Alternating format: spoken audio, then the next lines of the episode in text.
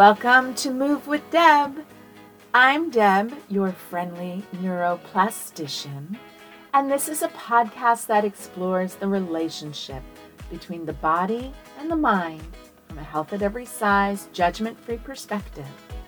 I teach you how developing a new internal conversation based on curiosity, self friendship, and simple neuroplasticity techniques can rewire your body minds out of pain and emotional overwhelm to help you build the rich, full life that you want to live. Disclaimer this is not a replacement for medical care. Hi, everyone. It's Deb with Move with Deb, the podcast, and this is episode number 25. So, today, the lump in my throat is back. I have finished settling into my new temporary place and getting ready to focus my energy back onto myself and my life and my work. And I sat down to pay my dad's bills. The tension in my neck reappeared with ferocity. I could just feel my fears about making a mistake, of not doing this activity perfectly, and it's shown back up and it takes root in my body. And it's a thought. I have to do this perfectly. And the felt sense of that thought is somatically expressed in my body. It feels like someone is choking me. This pain and discomfort has actually been gone for a few days while I was settling in and my attentions were scattered and I was focusing on building my schedule and connecting with my friends and hanging out with this fabulous cat named Mac but this activity and my caretaking duties feel really high stakes to me. And my body agrees. You can't mess this up, even though that's kind of an impossible mandate. And it's also completely untrue. There's a million ways to do anything. One actually isn't necessarily better than another. But tell my brain that. This is the part where my perfectionist self is expressing my fear and desires for control. I see me and I love me, and I am telling me that it's okay because it is okay. This fear is the very well trained part of my brain that has a misguided belief that doing everything perfectly is what keeps me safe. That is a lie, but it's a comforting myth, one reinforced by my childhood, by watching my mother excel with ever increasing obsession and fixations on doing things right and well. We can, you know, go into her childhood, think about why she learned that, and go on and on back through our family's history and culture and come up with plenty of good reasons why this was the safety tool of choice perfectionism. It's reinforced by dominant culture that says successful people are rich or thin or white or productive. And it's been a mental muscle that I've exercised in the past when I've been confronted by fear. And I've created a conditioned response that fear is not something I can experience. The key to beating fear away is to be perfect and good. And as a kid who grew up fat, I also felt like I was kind of automatically not good. I had to be always performing goodness and perfectionism to overcome the failure of my body. Dr. Sarno, the author of Healing Back Pain, The Mind Body Prescription, and The Divided Mind, discovered in his rehabilitation program at NYU many people suffering with back pain and all kinds of chronic pain Many of them shared similar traits of perfectionism, goodism, and being helpers. This inner tension, T, or type T, are people who often are in resistance to their emotions, don't make time for their own feelings because of a sense of greater responsibility for others. The feeling that even small things are high stakes and especially today, we can amplify that feeling with COVID anxiety. And small things do feel like they're potentially high stakes. The repressing or resistance of emotions creates a message to the nervous system that these thoughts and feelings are dangerous and a threat to our safety.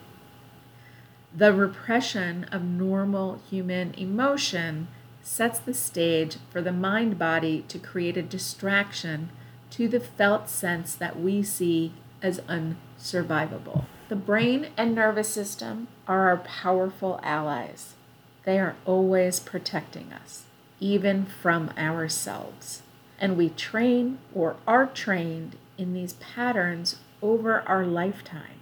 It's not like we are taught the practice of emotional allowance or emotional processing by society or our families. It's often the opposite. Some of us chronic pain folks are what I call myself a high somaticizer. We feel things deeply and quickly. I jokingly call myself a human tuning fork. Some chronic pain people are master repressors and feel safer living in their heads, detaching from their body because of trauma or habit or validation. And there's also this new understanding of neurodivergence and the spectrum that that falls on, which often comes with it a sensory sensitivity. Whatever it is we practice becomes our cognitive, somatic, unconscious practice that our brain automates because that is what brains do. So, if we want a different experience, we need to engage in our body mind in a different way. There's a great list of personality traits from Dr. Sarno in the TMS Wiki. I see myself in so many of these perfectionism, goodism, people pleasing, legalist, stoic, anxiety and fear, low self esteem, hostility and aggression, and dependency. And I will post a link to this TMS traits that is on the TMS Wiki, which is a great resource for working on mind body pain and getting to understand a little bit more about the mind body connection and relationship. When we pair this list with the concept of polyvagal theory, the mind's ability to create any experience in the body becomes clear. The brain and the nervous system are interpreters of all sensory input, including thoughts and feelings. The body responds to threats by going into fight, flight, or freeze mode. Some people also add in fawn, which I think of as people pleasing, and it's like a personality mechanism for creating safety. So I'm not really sure that it's an actual autonomic nervous system response itself, but it's definitely correlated with hypervigilance and managing PTSD and fear. It's a strategy. I'm not always sure that it's important to be so specific about getting all the details right because I think it's just about understanding the larger mechanism that is really powerful.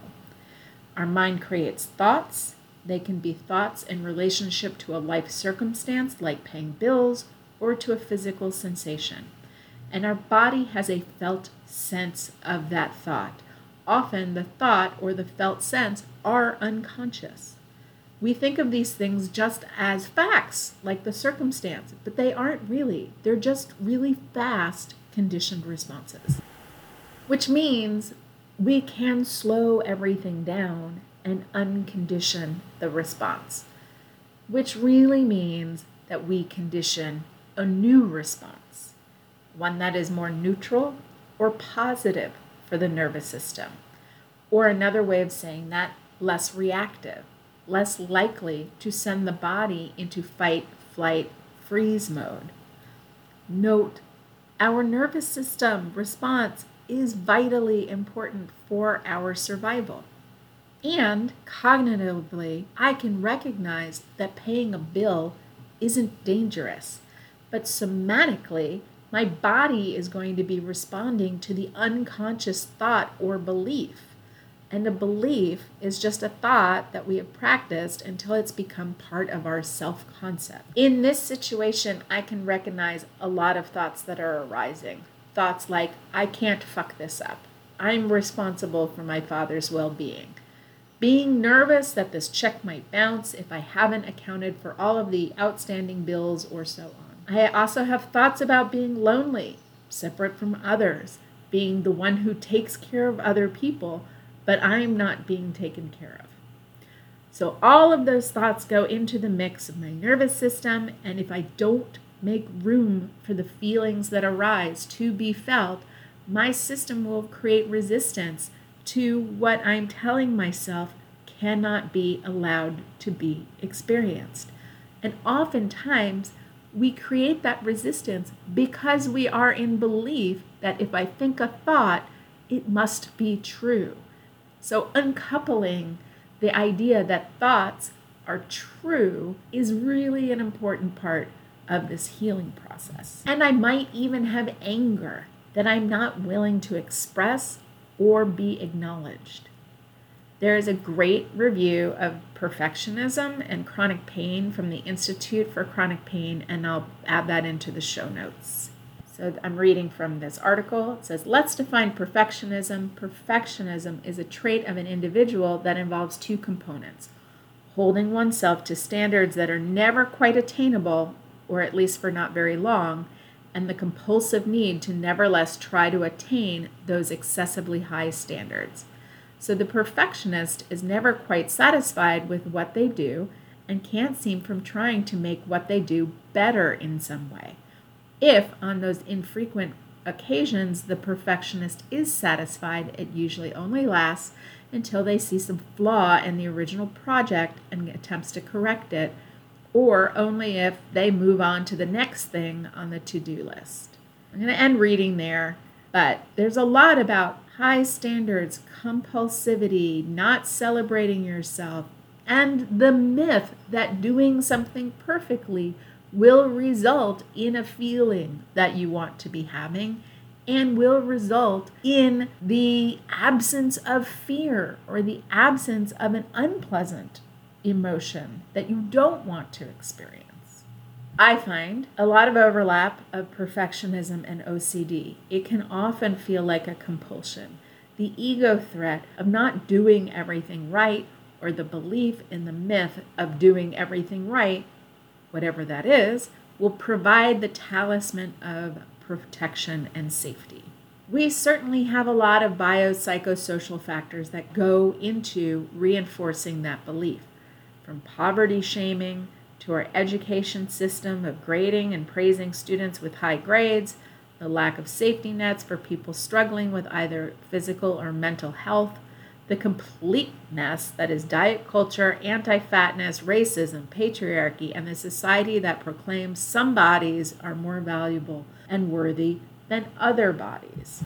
It's not a surprise that we aren't trusting, relaxed, or confident about our own survival and we create rituals to give us the illusion of safety, and perfectionism is one that can be highly rewarded but comes at a high cost our mental and physical well being.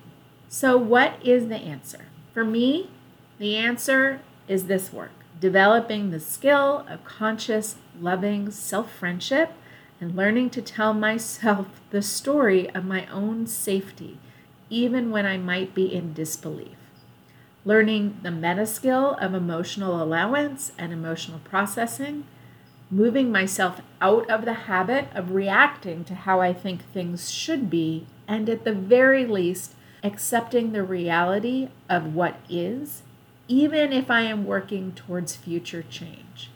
Developing a practice of surrendering the past into the past, practicing skills like somatic tracking, leaning into neutral or pleasant sensations, creating a practice of outcome independence, present and future focusing without falling into the dreamy habit of perfectionism, future fantasy.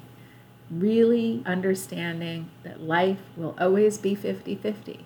Because only in a dream state do we get to believe that if all things go perfectly, I will never have a negative feeling deciding that all feelings are friends and all feelings are for me.